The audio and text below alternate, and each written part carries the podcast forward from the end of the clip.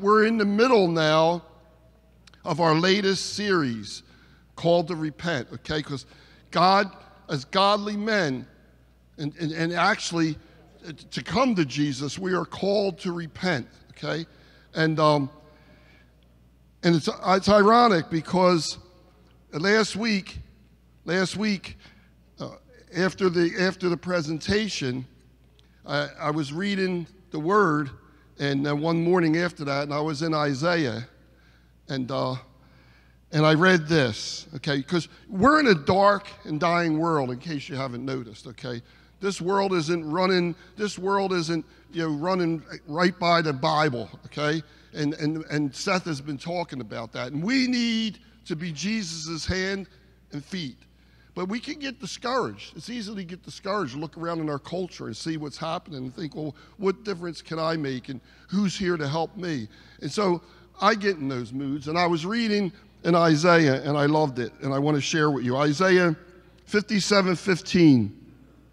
It says, The high and lofty one who lives in eternity, the Holy One says this. Okay, so when it says that, the high and the high and holy one that lives in eternity says this. I guess we need to listen, okay? He says this I live in a high and holy place with those whose spirits are contrite and humble.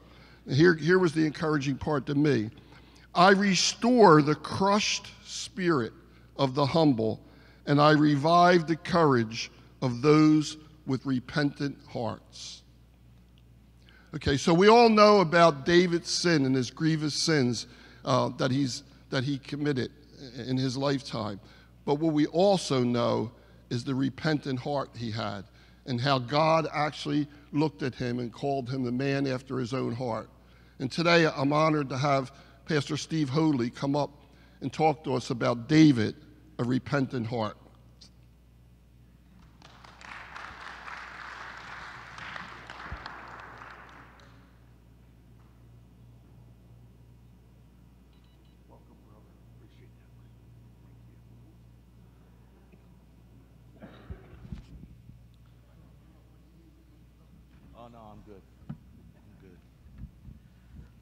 Gentlemen, uh, it's always good to be with you. Thank you. Thank you for having me back, Michael. Thank you for allowing me just a few moments of your time.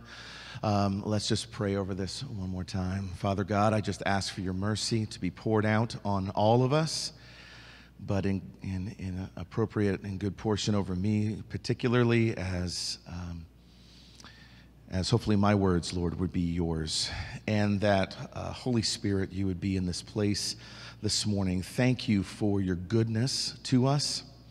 Thank you for your grace to us. God, thank you for your mercy for us. Help us to be the men that you've called us to be. In Jesus' name, we all said, Amen. Amen. So, the last time I was here, we were talking about David and we were talking about the situation in his life where he committed a great sin uh, against the Lord and against Bathsheba and against Uriah, uh, her husband. And in that story from 2 Samuel, we learn that Nathan the prophet comes to convict David of his sin. That David does not see his own sin in himself, but he requires someone else to point that out. And during that time, we talked about how important it is to do life with other people. Um, can we agree on that this morning? Yeah, that brothers are important. Brothers are important. When we follow Christ, we cannot do it alone, right? And after that episode, um, a child is born to David. And this child becomes greatly, greatly sick. Some of you may know the story in 2 Samuel chapter 7. And um, David prays. David prays so earnestly for this child. He is so, so very sorry that his sin has brought about these consequences. And uh, the scriptures tell us that uh, those who attended to David were fearful for him. They were fearful that he may, depending on how you interpret the passage, take his own life. That his heart was so wretched with guilt that he might do that. And eventually, after this season of prayer and fasting, not eating, petitioning and pleading before God, the child died. And then the scripture describes David in a very interesting way. It says that David went back to life, that he got dressed, that he cleaned himself, that he worshiped. And the people attending to David were so confused by what was going on. But David had come to a point of rest in God's grace. David knew that he couldn't do anything to save his child anymore. That there wasn't anything that he could do to change the consequences of his sin. But that did not mean that his heart was still bound by it.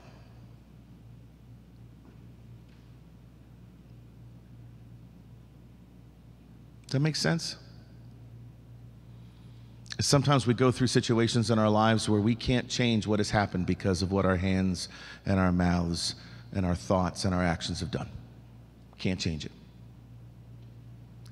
But we can realize God's grace over us in spite of it.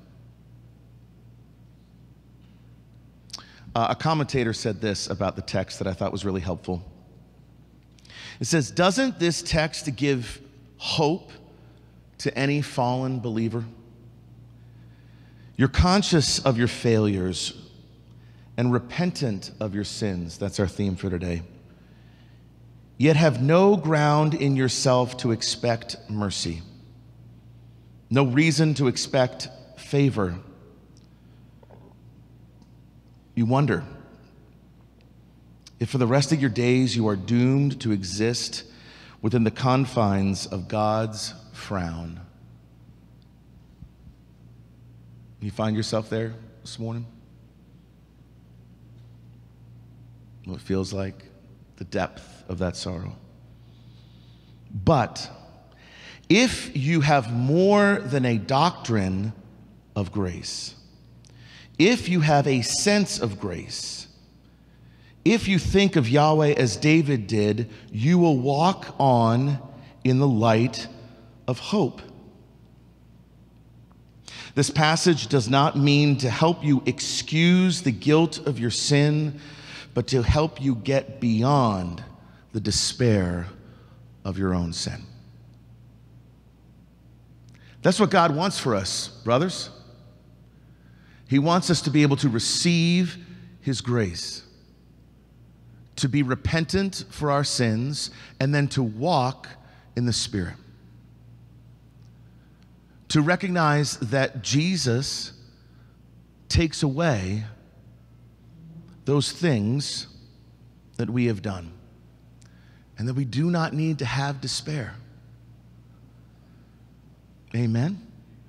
Amen. We don't need to have despair. Amen. We are a forgiven people. And that's what David did. David continued his life in grace. And he couldn't change the things that he did, but he did remain a man who was after God's own heart. And there was repentance. I um, was really thinking a lot about this topic and, and honestly kind of struggling struggling with the way that I had been taught what it meant to repent, struggling with um, feeling like I needed to repent over and over and over and over again, feeling like there were sins in my life that I just could not seem to tackle. And that that was somehow an indication of how good or bad I was. And how much God really loved me or didn't love me. Or maybe even worse, how much I loved God or didn't love God. And so, um, a couple thoughts on repentance for us today, and we're going to look at what I believe is a, a, beautiful passage of scripture that demonstrates for us what repentance is. But first, I want to say that repent, it is not possible for us to come to repentance without the Spirit of God. It is the Holy Spirit of God that comes before we can even know or acknowledge, comes into our heart and begins a good work. It is then that we recognize our sin and our need for repentance.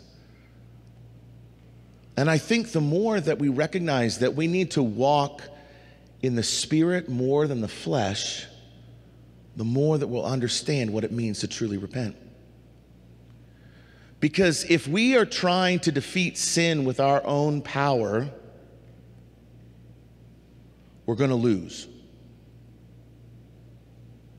But if we are trusting in the Holy Spirit to do a new work in us and resting on His grace in us, we will find the fuel that is possible for living a changed life. That's what repentance is. Repentance is a heartfelt sorrow for sin a renouncing of it, saying, I don't want anything to do with that anymore, and a sincere commitment to forsake it and walk in obedience to Christ. That's the first thing I want to say today. Is that repentance is possible because of the Holy Spirit. We must continually ask the Spirit to direct us, to shape us, to mold us. That means that we have to be humble, as Michael said consistently, consistently humble before God. There's never a day we're going to run out of a need for grace. For the rest of our lives, men, we're going to need God's grace. And that's our source for living a Christian life. Because Jesus said, Take my yoke upon you. Following Jesus isn't just forgiveness from sin. It's more. Living a life of righteousness is not just being forgiven, but it's also living as He has designed us in the light of His Spirit. So Jesus wrote a song, and many of you may know it, and we're going to look at it today. He wrote this song out of this experience in his life. And I think it beautifully, beautifully describes, defines, demonstrates repentance. And so, um, what we're going to do is we're going to read it together. All right? Now, if you have your own uh, Bible with you, your own copy of God's Word, as Pastor Seth would say, um, I invite you to turn to it. It's Psalm 51.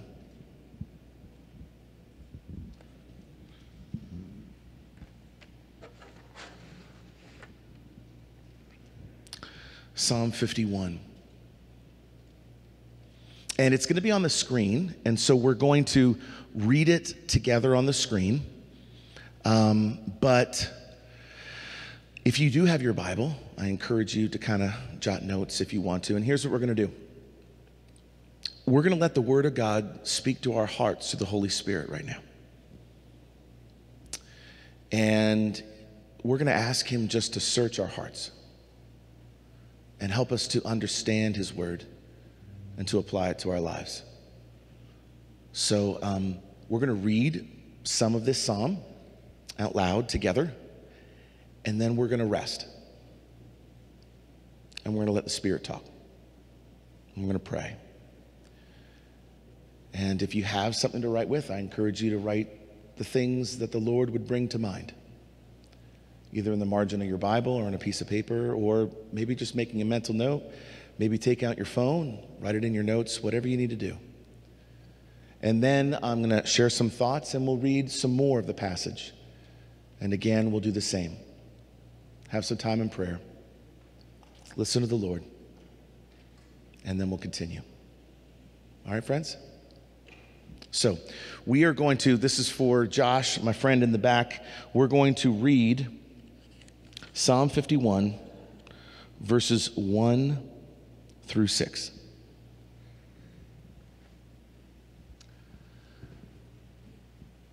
Have mercy on me, O God, according to your steadfast love, according to your abundant mercy. Blot out my transgressions. Wash me thoroughly from my iniquity and cleanse me. For I know my transgressions, and my sin is ever before me. Against you, you only have I sinned, and done what is evil in your sight, so that you may be justified in your words, and blameless in your judgment. Behold, I was brought forth in iniquity, and the sin of my mother conceived. Behold, you delight in truth and inward being, and you teach me wisdom and secret Let's pray.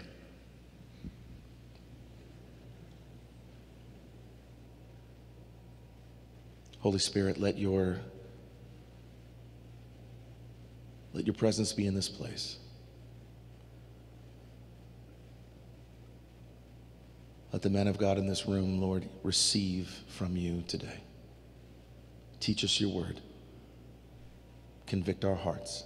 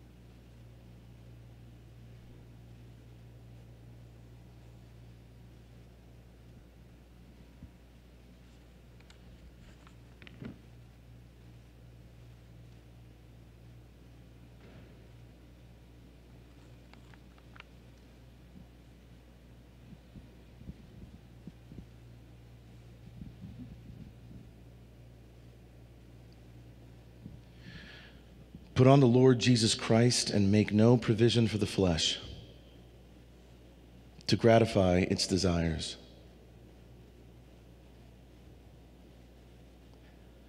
For godly grief produces a repentance that leads to salvation without regret, whereas worldly grief produces death.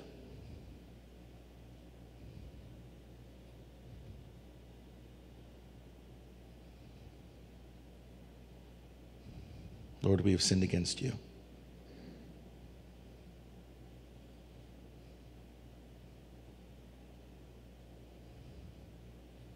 You show us, God, that there are things that we have thought, there are things that we have said, there are things that we have done, there are words that we have used that are not of you.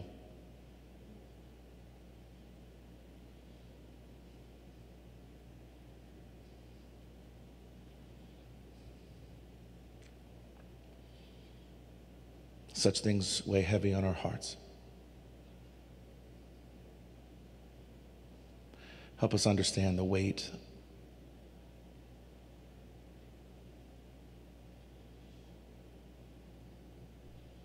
that each and every one of us bears before you.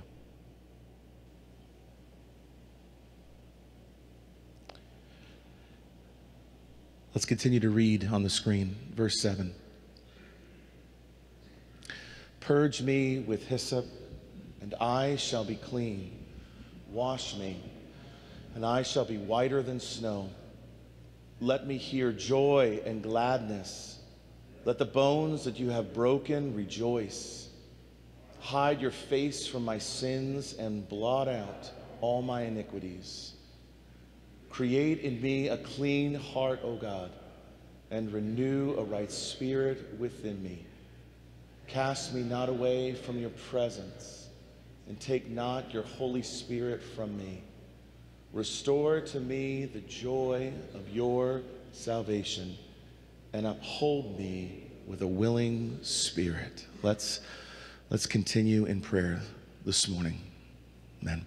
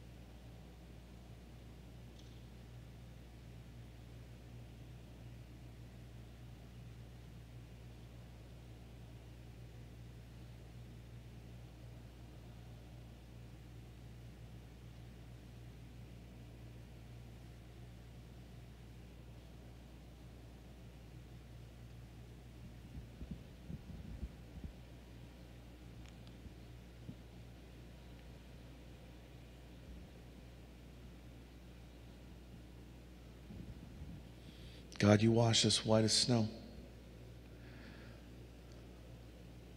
You bore the burden at Calvary and you suffered and died alone in our place for our sin.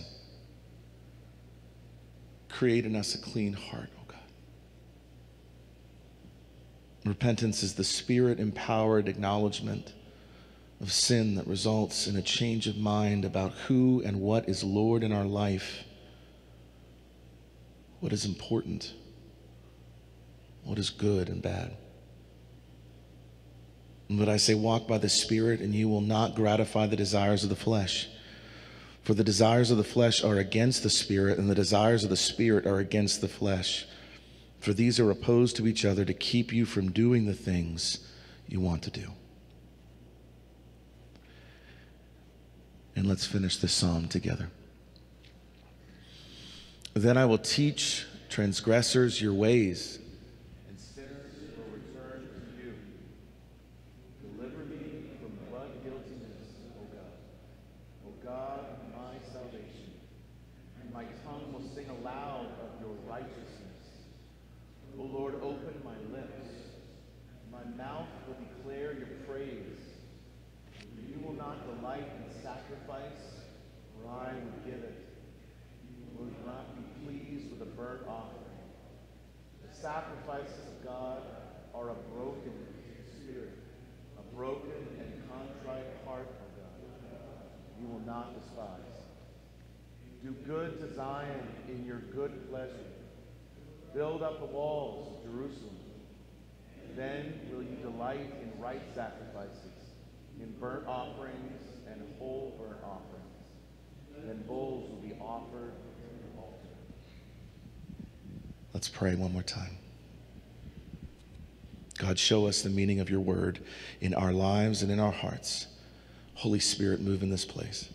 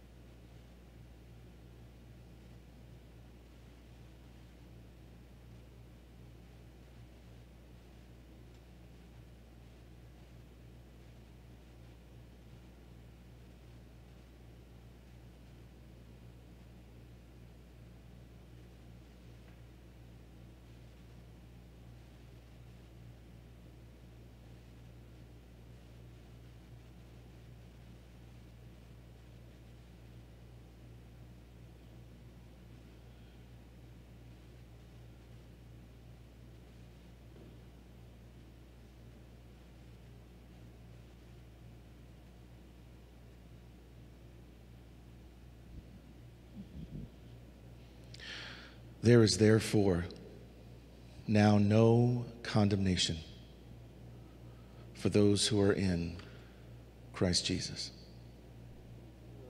Amen. Friends, that's the power of the gospel in our lives.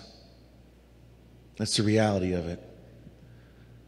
That um, our sin is greater than we understand.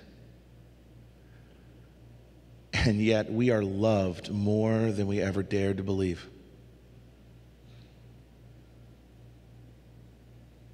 That's the message of our faith.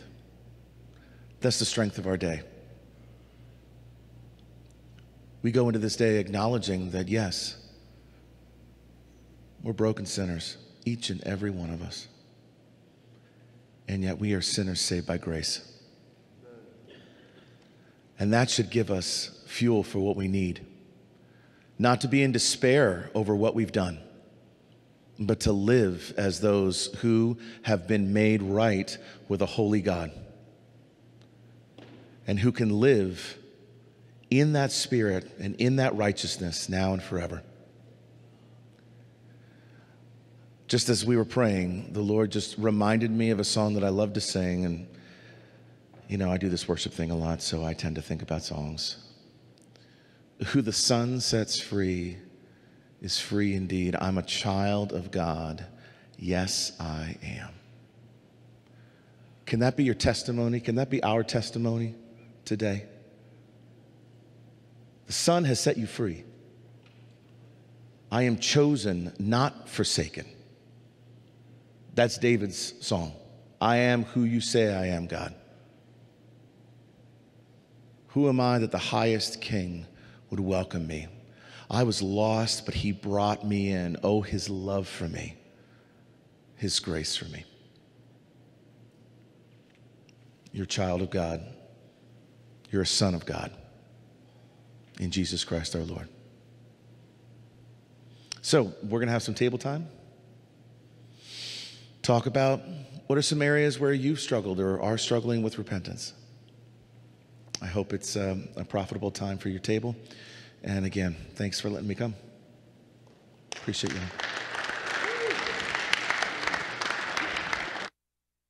God.